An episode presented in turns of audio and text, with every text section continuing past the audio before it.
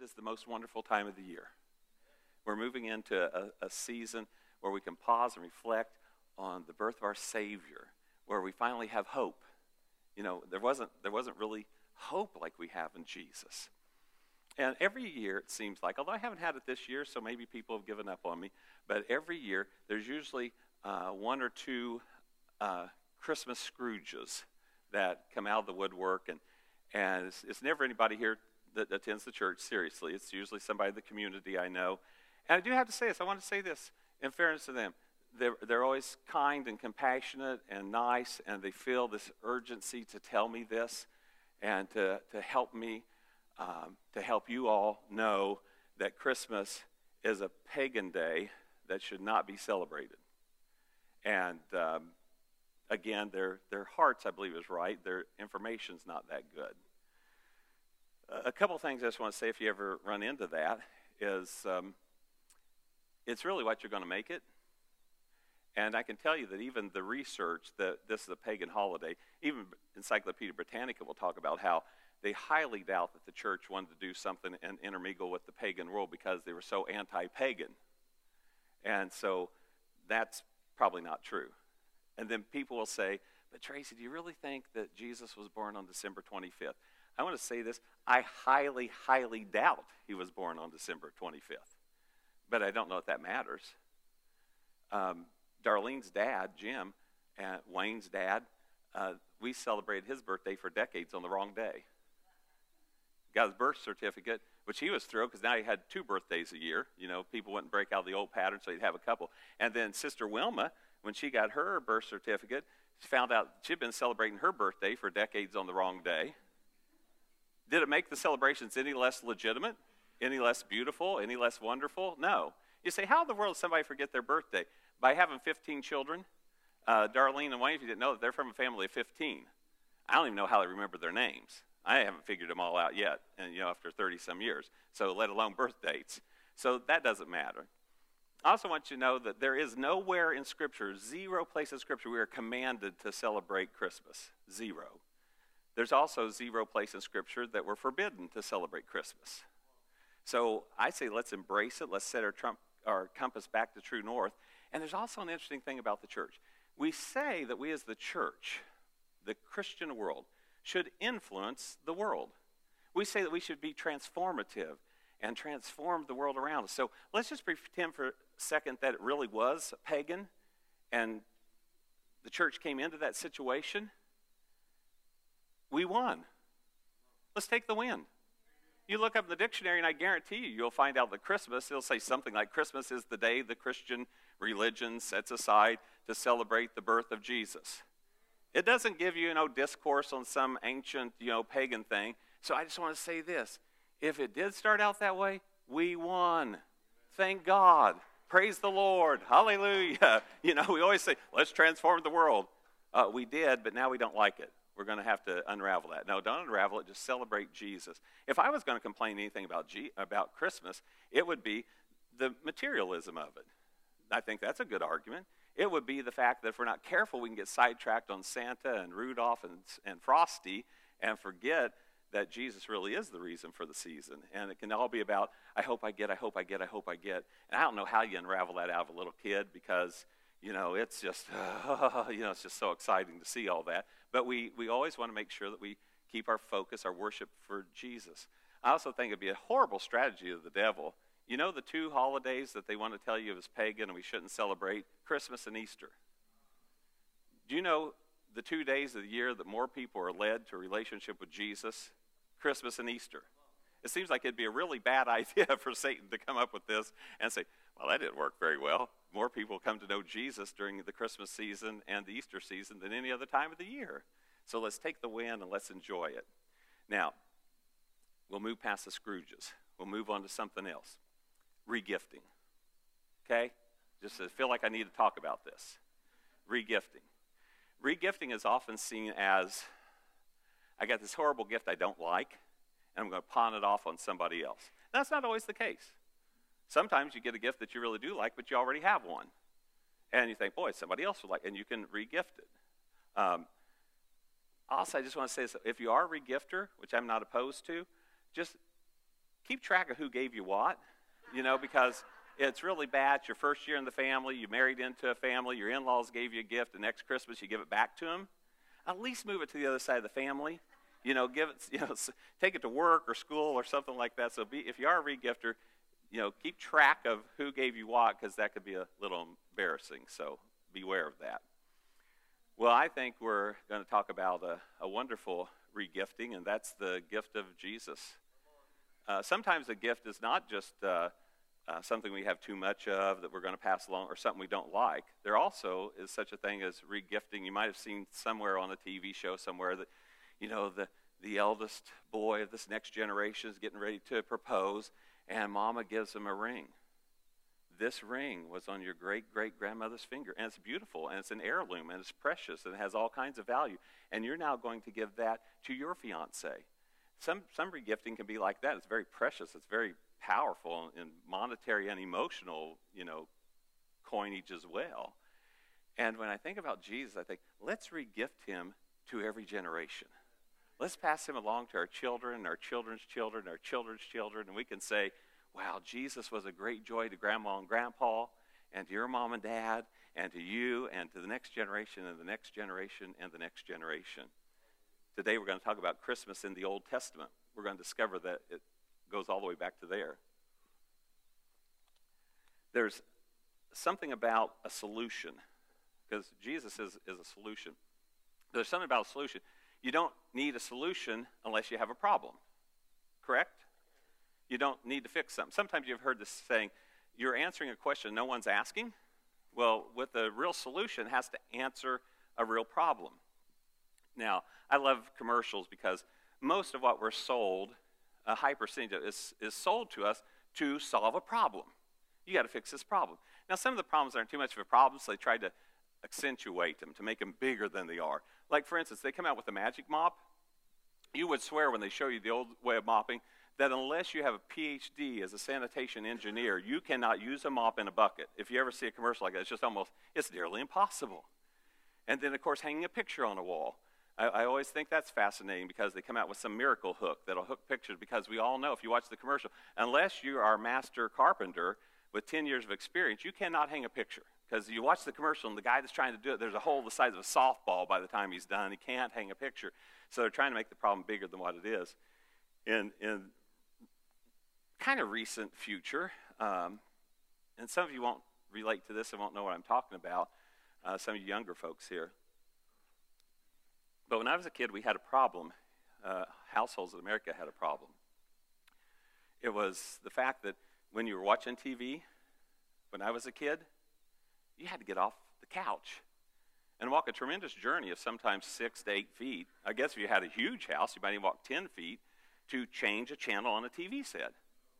I know, some of you are saying, oh, what were you, barbarians? Yes, we were.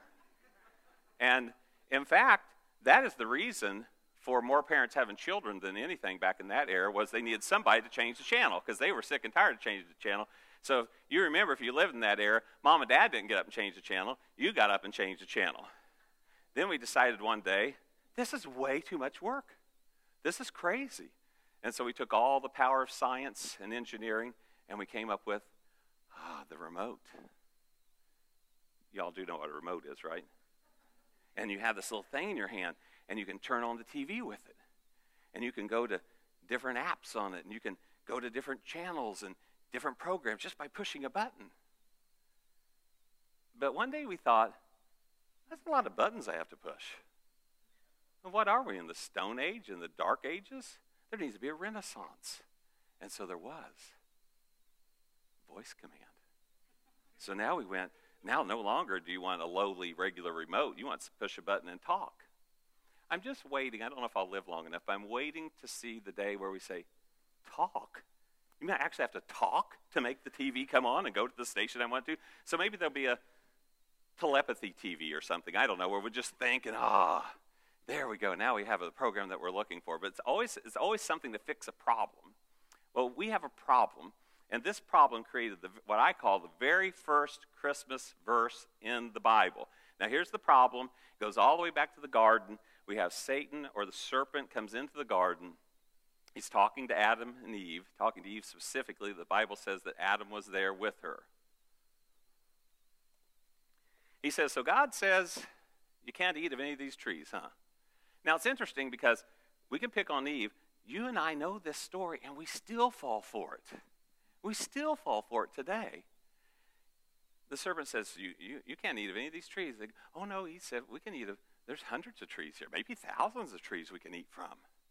We just can't eat from that particular tree. Satan says, Oh, yeah, that's, that's what I figured. You know, uh, get your mind off all the trees you can't eat from and follow me for a second, the devil says. I want you to get fixated on the one tree you can't eat from. And she does. She gets fixated on that. He said, Let me tell you the problem here. God's trying to hold you back. That's always his plan. God's, God's trying to hold you back. God doesn't want you to be everything you can be. God, here's how we would say it today God does not want you to be your best self. And he's trying to hold you back. Actually, Eve, when I hang around you for a little bit, I can see this. God's scared of your competition. He knows that when you eat that, you'll be like him. Oh no, God said that we shouldn't eat or even touch it lest we die. You will not surely die. What you'll do is you'll just become amazing, and God's jealous because God's always trying to hold you back. God's always trying to keep you from really enjoying life. In fact, the, the cultural thing is this if it even hints of pleasure or fun or joy or something, God is against it. And so he's trying to stop it. So she does get fixated on the tree, and she looks at that fruit, and she says, Well, the fruit is pleasing to the eye. So it must have been beautiful. Just a little side note it was not an apple. Just, I mean, it's always drawn as an apple. It was not an apple. The, the, the fruit's pleasing to the eye.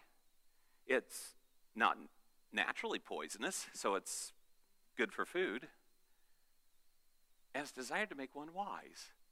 And I also wonder if not only was Satan tempting her with, look what you can be, but I also, just suspicion, the story doesn't tell, that she really liked God. And to be like God wouldn't be a bad thing. And so she took the fruit and ate of it. And we all know the story. When she ate of that fruit, she became, an Adam too, much more like the devil than like God. She not only knew the difference between good and evil. She not only knew now what sin was, she had participated in sin, something that Satan had done that God had never done. And we got broken. We got broken. And we couldn't fix ourselves either.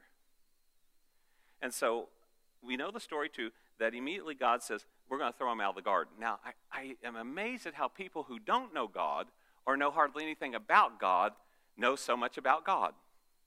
Well, of course, he threw him out of the garden because he's belligerent. He's mean. He's short tempered. He gets agitated and irritated. He got ticked off at him that they didn't behave, and so he threw him out. But I just wonder if we look at the Bible, if there's not something more precious than that. In Genesis 3:22, and the Lord God said, The man has now become like one of us, knowing good and evil. Let me tell you another trick of the devil. It's always peppered with a little truth. It's just never the whole truth. And a partial truth is a lie. And that's why the scripture says that Satan is a liar. I think it's the Message Bible says when Satan speaks a lie, he speaks his native tongue. He's a liar, and the truth isn't in him. And it says, the scripture goes on and says, He must not be allowed to reach out his hand and take also from the tree of life and eat and live forever. What if man, in a broken, sinful, fallen state, had eaten of the tree of life and now could live forever in a broken, fallen, sinful state? What a horrible situation. God's a redeemer. God's going to buy him back. And so he makes sure that they can't reach out their hand and eat in that condition and live forever. So here's the problem we're broken. We can't fix ourselves. We need a Christmas intervention. And so then we come to what I believe is the first Christmas verse in the Bible in Genesis 3:15 where God is speaking to the serpent and he says, I will put enmity, which means hatred or animosity. I will put hatred between you and the woman, speaking about Eve and women thereafter, and between your seed and her seed, capital S, her seed. He shall bruise your head, and you shall bruise his heel. Now, I really like the New King James Version because I think on this particular verse, it really lays it out well. He takes the word seed, some, some translate offspring, which isn't a bad it isn't a bad translation. But just in my mind, different words give me different pictures in my mind. And so it's not just there's going to be lots of offspring, but there's going to be a seed, capital S. They capitalize the S because this is a specific seed. This is a person. And so he says there's going to be enmity and hatred between your seed and her seed. And I truly do not believe he was talking about snakes and women, although I don't know a lot of women that like snakes, but it's really, there's a spiritual thing that's going on here. He shall bruise your head, and you shall bruise his heel. So he calls it her seed. That's another thing. Now, maybe I'm reading too much into it, but I find this fascinating because most of the time in the Bible it talks about seed, it refers to a man. We are the seed of Abraham. There's so many things in the Bible like that that talk about that. But here it's her seed. Her seed. Not man's seed. Because Jesus was not going to be born by the will of man, but by the will of God. And we see it here in the Old Testament, another Christmas verse, Isaiah 7 14. Therefore, the Lord himself will give you a sign. The virgin will conceive and give birth to a son, and you will call him Emmanuel, which I put in parentheses, which means God with us. God with us. There's going to be a son that's going to be born. It's going to be the capital S seed, and he, well, let's read in the next verse Isaiah 9, 6, and 7. For unto us a child is born, and a son is given and the government will be on his shoulders, and he will be called, we just sang this, he'll be called Wonderful Counselor, Mighty God, Everlasting Father, Prince of Peace. Of the greatness of his government and peace, there will be no end. There's no doubt we're talking about Jesus here. That just this can't fit anybody else but Jesus. Of the greatness of his government peace, there will be no end. He will reign on David's throne, which fulfilled a prophecy as well, and over his kingdom establishing and upholding it with justice and righteousness from that time on and forever. The zeal of the Lord Almighty will accomplish this. Hmm. Now, why is this important? I want us to see what happens with this whole Christmas season. Why is this important? Because as believers in Jesus Christ, we are called to live in a different kingdom. We are so as citizens of a different kingdom, we should live differently, think differently, behave differently, have different values, different understanding, different insights about how to do life. That's what we're supposed to be. And we see in these verses that Jesus is going to reign. He's going to he's going to uphold, he's going to establish this kingdom. And as citizens of the kingdom, we are called out of a kingdom. Colossians 1:13, I don't have a verse for it, but Colossians 1:13 says that we're called out of the kingdom of darkness and we're translated, transferred, whatever translation you have, into the kingdom of the Son he loves, into the kingdom of Jesus. So there's kingdoms going on. There's a kingdom of darkness and there's a kingdom of Jesus. And As we come to Jesus, we're translated out of the kingdom of darkness into the kingdom of the Son he loves. And so we're supposed to reign with Jesus. We're supposed to establish and uphold his kingdom. Isaiah pointed out that there's two key components to the kingdom now, there's many more, but two key ones righteousness and justice. But it's righteousness as God defines it. See, human beings always want to redefine what is right and redefine what is righteous. But only the eternal God can do so. But everybody has a line. I'm always amazed at this in the world because the world is picking on Christians. You shouldn't do this, and you shouldn't say that, and you shouldn't believe that, and you shouldn't judge that, and you shouldn't do this. But listen, everybody has a line. Everybody has a line. I remember I was watching this dates me. Uh, I was watching Phil Donahue. Some of you, who? Phil, who? Phil? Not Dr. Phil, Phil Donahue. And he was interviewing a Christian. He said, how, he said, You can't tell me how to live. You shouldn't put your values on me. And I thought for a second, I thought, Phil, you have a value too. Now, the Christian's value may be here according to the word, and your value may be here, but there's values below that. See, there's always been this secular value that you should be able to do anything you want as long as it doesn't infringe upon my rights. Now, I want to say this that's a value statement. And not everybody lives by that value statement. You know, there are people who will gladly bust open your door and steal everything in there. And if you said, well, you shouldn't do that, that infringed upon my rights, they could say, says who? You just made a value statement. You just made an ethical statement that this is the way you have to behave. So everybody has one. They're just maybe at all different levels. But no matter what, everybody has one. You ever watch an old mob movie? These mobsters? Let's go whack Jimmy with a baseball bat. And so go to whack him with a baseball. We can't whack him now. His mom just showed up. Oh, yeah. So we wait for mom to leave. So then we can bludgeon him to death because there's an ethical level. I'm serious. You, if you ever watch some of these shows, there's like a level of, well, we, we sure wouldn't bash him in the head with mama nearby. We got to wait till she leaves. It's, it's crazy. Everybody has a line. And that's why I say, who's going to draw the line? There's only one person I know who can draw the line God. God has to draw the line. He's the one that's eternal, immortal, all knowing, ever present. He has to draw the line. And I will promise you, there'll be a time the line is drawn in the Word of God that isn't the line where we want it to be drawn. We don't want, we bring the line down a little, God. No, God draws the line. And so justice and righteousness is established as God sees justice, as God sees righteousness, not as you and I see it. So we're called to live in this kingdom. And Christmas is the entrance. It, now, there's always God's plan, but Christmas opens up this door, the entranceway for the vision and dream that God has had for planet Earth to come into fruition. And Christmas is the time where we can be reminded that the vision God has for you, the plan God has for you, actually is opened up. And God is saying, step on in. Everyone. He invites everyone to step on in to catch this vision and dream that God has for you personally. Mm. Now, friends, we need to be very careful because uh, it's always been this way, by the way. We just always feel like the generation we live in is like crazy. Every generation thought that. I mean, we think, oh my goodness, the world's never been like this. But talk to your uh, grandparents and ask them about the 1960s. Oh yeah, yeah, that was kind of a wild. That was kind of a wild time, wasn't it? I heard a guy that said this: if you remember the 1960s, you didn't really participate in it. I thought, okay, I, I get what you're saying there. So, the world can be chaos and crazy all around us. And we sometimes want to take matters into our own hands to try to fix it. And I get we're responsible because we're going to talk about that in a second. But we have to rely upon the Lord. We have to trust Him. So, in this crazy, chaotic world, we don't want to forget the lessons that Jesus taught us. Did you know one of the driving forces and passions of the people in the day where, where they were talking about the Messiah?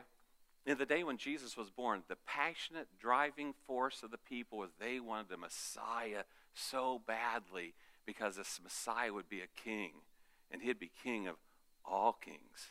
He'd be Lord over all lords. And so, if this Messiah could just come, they could free the people of Israel. Guess who from? Rome. That was their passion. We want to be freed from Rome. I get it. Rome's oppressive. We want Israel to come up to the top, and we want Rome and everybody else to be underneath Israel. And so they're always poking and prodding Jesus to get with the program of setting up an earthly kingdom. They were always doing that. Uh, the Simon the Zealot, uh, the Zealots were definitely wanting to do a revolution and overthrow. They're picking at Jesus. When's the revolution going to start? When's the overthrow going to start? When's this going to start? When's that going to start? And they never could quite seem to get it. They were very disappointed in him. It seemed like Jesus had no passion for self promotion when it came to politics, when it came to economics, when it came to military. He had no self promotion in him. He wanted to do all this, or they wanted him to do all this, but he didn't seem to be very interested. And I am saddened that in the church and in the, Christ, in the Christian world, that politics actually have become, I'm not joking about that, have become an idol. We say to ourselves, boy, if only the Democrats could be in power, if only the Republicans could be in power, if only the Libertarians could be in power. It, it, government's not the solution for our broken world. Now, I, I do want you to know this, so I don't want you to hear something I'm not saying. I'm not saying good government's not important. I want good government, 100% for good government. I want good, godly people to lead and rule. I think we should be faithful voters as Christians. And since good, godly people seem to be hard to find running for an office, then I want to vote for the person whose policies and platforms best reflect the, the Scripture, the values of God's Word. But when the dust settles, I don't have any trust in a person's skill. I don't have any trust in a political party. I don't have any trust in a form of government. Now, listen to what I'm saying. I want the best people. I want the best policies. I want the best form of government that's available on planet Earth. But it's not the answer for the whole world. I'll tell you what we're going to have one day. And this is not a government anybody on earth is trying to get because it has to work flawlessly in order to work. But the best government ever would be a benevolent dictator. I mean, the word dictator, and you almost choke on hearing that word. A benevolent monarch. Guess what? One day, there'll be a benevolent king who will sit on the throne, will rule this earth. And he's the only one who can pull that off. So if anyone comes and says, Tracy said that a benevolent dictator, so vote for me, I'll be the dictator over the world. No, if it's not Jesus, it's not going to work. So I want the best form of government, I want the best people, I want all of that. But Jesus is the answer. What you and I need to take with us is this message of the kingdom, the message of the gospel. Pilate asked Jesus, So are you a king?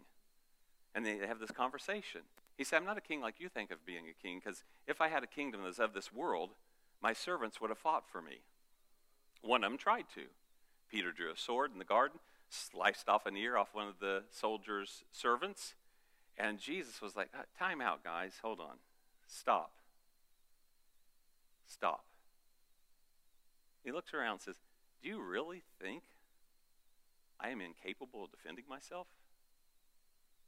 I could ask the Father right now and get 12 legion of angels. Now, legion 6,000 people. So if you do the math on that, I think it's 72,000.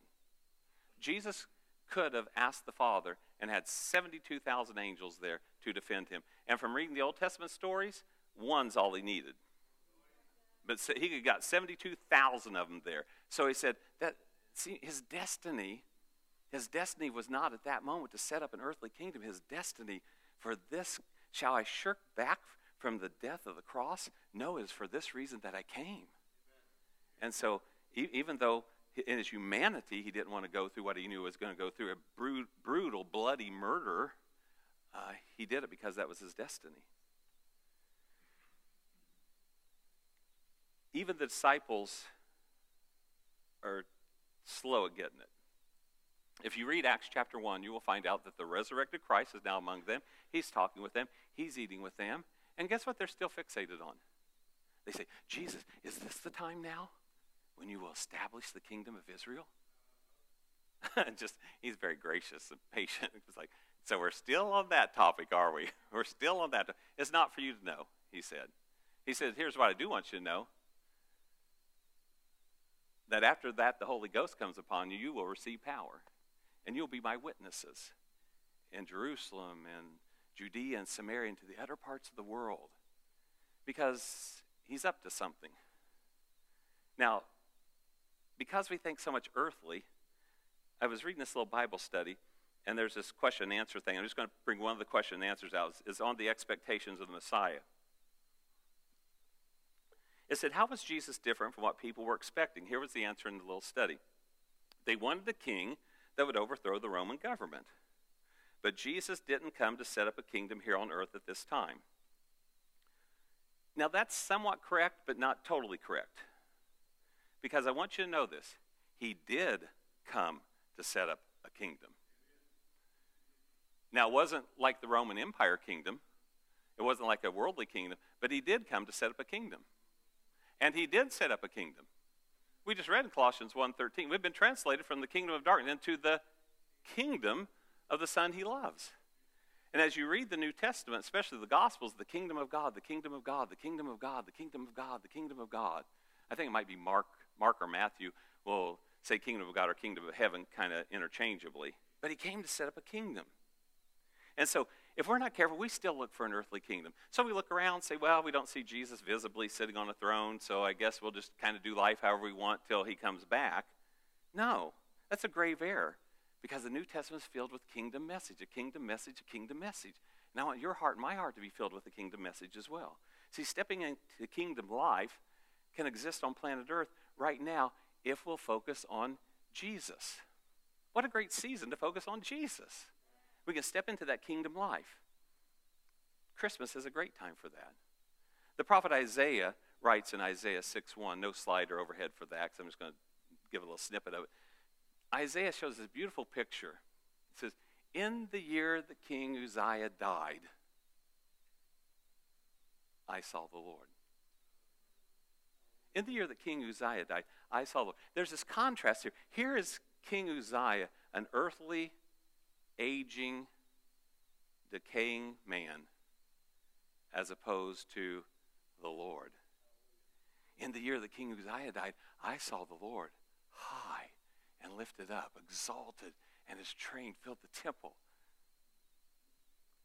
And the seraphim came out, and with two they covered their face, and with two they covered their feet, and with two they did fly, and they said, Holy, holy, holy is the Lord Almighty.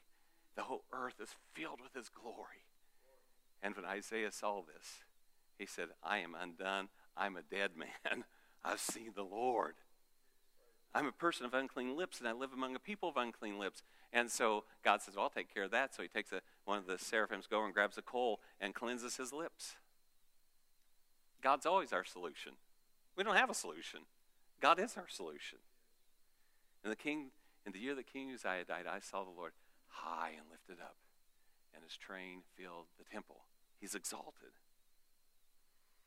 In the same way, the Holy Spirit awakens us to the, the message of the beauty of God and the kingdom of God.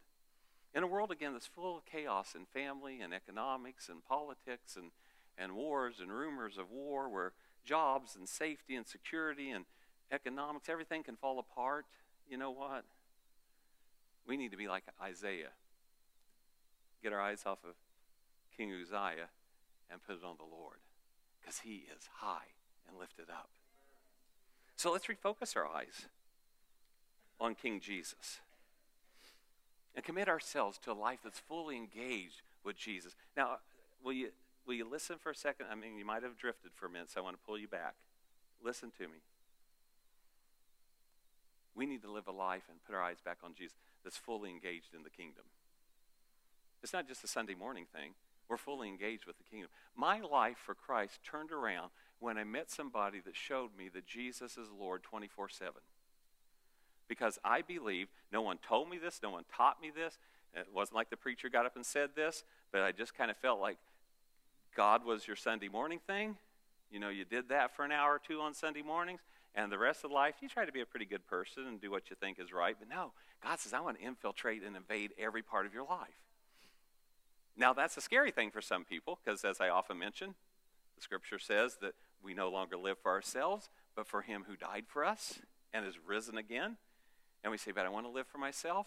But I tell you, there's the good news.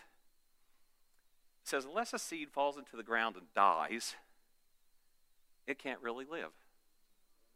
And once it falls into the ground dies, it produces, and we understand, we're in an agricultural world. You know that. You take a little packet of wildflowers and sow it around. Next thing you know, you got this whole beautiful field of wildflowers around. What, what happened? Life. That seed died. You're holding on too tight to you. You're a seed that has something really beautiful inside you that God has planted. Give it to God. It's a great vision of baptism, buried with Him in baptism, raised to newness of life, something new and something beautiful. So we engage. And we don't just throw God some crumbs. You and I have all been guilty of that, so I'm not picking on you. I've done it. You've done it. Where we throw God some crumbs. Hey, if I got a little time left over, a little money, a little energy, a little talent, if there's something left over at the end of my busy week, I may or may not throw God some crumbs. Don't throw God any crumbs. We need to change the way we live. We need to change the way we think. Now we ask, how? How do we do that? Well, first of all, we make a fresh commitment to seek Jesus. Make a fresh commitment to seek Jesus. Now, I get this. We have a life to live, and God's not opposed to that. The scripture says that we seek first the kingdom of God. There's the kingdom again. We seek first the kingdom of God and his righteousness. Didn't say seek only. You got families, you got jobs, you got hobbies, you got all kinds of things. That's okay. Kept in balance, the God says he gave us everything to enjoy. But we begin to say, my first commitment is to seek Jesus. I'm going to seek first the kingdom of God and his righteousness. And if you do that, I think number two will probably take care of its plate of itself. Jesus will move up to the top of your list. You start seeking Jesus, falling in love with Jesus, he'll start moving up on your list from 12 to 11 to 10 to 7 to 3, and then finally, he'll be at the top of the list. And when he gets to the top of the list, you'll say, Why in the world did I not put him at the top of the list earlier? Because he says, if you put me at the top of the list, Matthew 6 33, I'll cause all these other things that the pagan world's running after to become yours as well. Wow, what a great deal. And the third thing is that we actively engage the world around us with Jesus and for Jesus. We don't have to be obnoxious or rude. We're just going to say, hey, I'm going to live this thing. I'm going to, my value system, the way I speak, what I say. You know, I just, I just want to say this. The world and what comes to us is really messed up. Darlene and I had a little show that we liked. It moved from a particular um, network to another network. And so then we go to watch it, and it says coarse language. And we thought, why? And so it drops a couple F bombs in, and a couple other things, and I thought, we've been watching this for three years. It was fine. And I actually wrote the people, and it wasn't hateful or mean, but I said, I just want you to know this. Was there anyone on planet Earth that thought that show would be so much better if we just had some F words in it? And wouldn't that show be so much better if we just talked more vulgar, more crass? I don't think, that, I don't think people who drop the F bomb 50 times a day would say, Oh, that's so much better now. Thank you so much. But that's the world. For some reason, they believe this is what you want. We need to say, This is not what I want. And so I wrote them a, uh, both as part of two organizations I wrote and told them my heart. And it wasn't mean, it wasn't horrible. It just told them how I felt. And so I was thinking, because I'm an eternal optimist, hey, you know what? I bet they reworked that whole show. And so we watched the next one. And about five minutes or ten minutes in, it dropped an F bomb. We went, boom.